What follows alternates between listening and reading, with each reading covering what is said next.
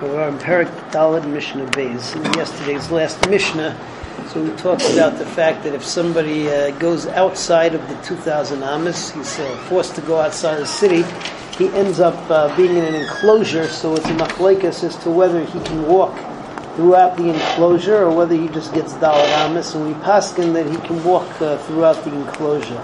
Now, um, an adjoining topic to that is let's say that somebody is in an airplane um, unfortunately, and the airplane lands, lands uh, unexpected, unexpectedly or whatever uh, after Shabbos comes in. So Allah is you're not allowed to leave the airplane.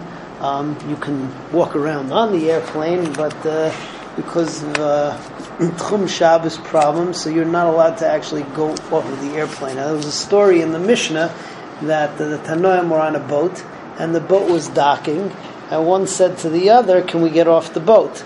And they were able to because one of them was actually checking the marking. He knew where the 2,000 Amos marking was, and by the time Bein Hashmashis came in, so they were already within the Tchum Shabbos, so therefore they were able to get off the boat. But had that not been the case, they would have been stuck on the boat for Shabbos. So it says, Pamachas nichnesu namal. They hadn't gotten into the port ad until it got dark. Gamliel, so they asked Rav Gamliel, Ma'anu leired, are we allowed to get off the boat? Amalahem mutter, mutter atem, you're allowed to. Why? Shekvara yisi mistakel, that I was already checking it out. Vayinu b'teichat chum, ad shaloich hashecha, and we were within the tchum Shabbos before it got dark, so we were already kind of shvisa inside of the tchum of the city. We're part of the city, and they can get off the they can get off the boat. All right. In Mishnah Gimel, we talk about somebody who, for whatever reason, whether it's because he's in the army or whether it's because of pikuach nefesh for a medical reason, or whether it's for kiddush achaydish, so he has to go outside of the tchum Shabbos. And Chazal allowed such a person, once he's outside of the tchum Shabbos, to uh, carry within 2,000 amas of where he is. Now that's even in situation that let's say he goes out and uh, he's out of Tchum Shabbos and says, sorry, we don't need you anymore because they already were Makayish to Chedesh or the person that you came to save was saved or the opposite. Um, so he gets 2,000 amas from where he is and that's fine. If he, the 2,000 amas allows him to access the city again, in other words, he's within 2,000 amas and he can go back to the city. So then Chazal allowed him to reclaim his uh, his shvisa like he would have had had he not left the, sh- the city in the first place, and that means he can go all four directions from the city and carry throughout the entire city.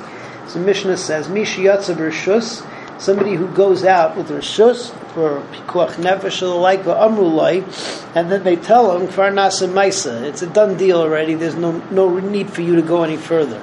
So Yesh Alpayim Ruach, so he has 2,000 Amis from wherever he stops, that's his new Kinyan Shvisa, whatever time it is, Chazal allowed him 2,000 Amis from wherever he is.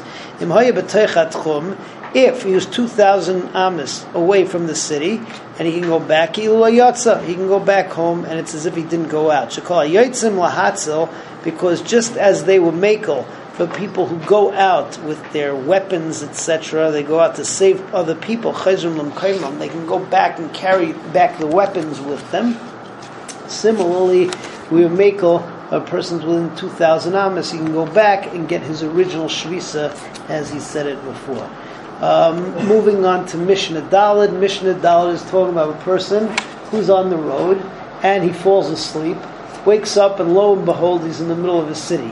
Now, a person who's in a city, so he gets to carry throughout the entire city and then 2,000 amas on each side.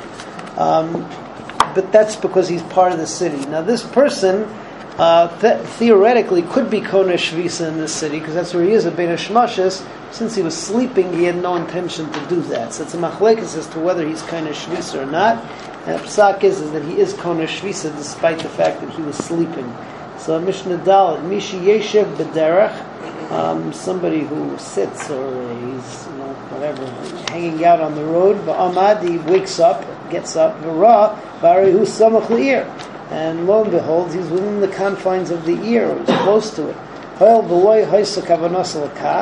lo yikanes, the Rabbi Meir. So Rabbi Meir says that since you had no intention to be kona shvisa there, so you're not the Rabbi Meir. Rabbi Huda Aimer yikanes, you can, because since you were there, the mitzias that you were within that 2,000 amas and within the enclosure of the city makes you like you're part of that city.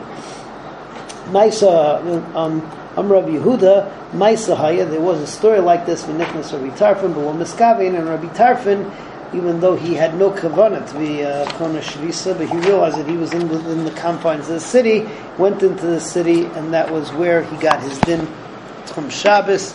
Everyone have a good night.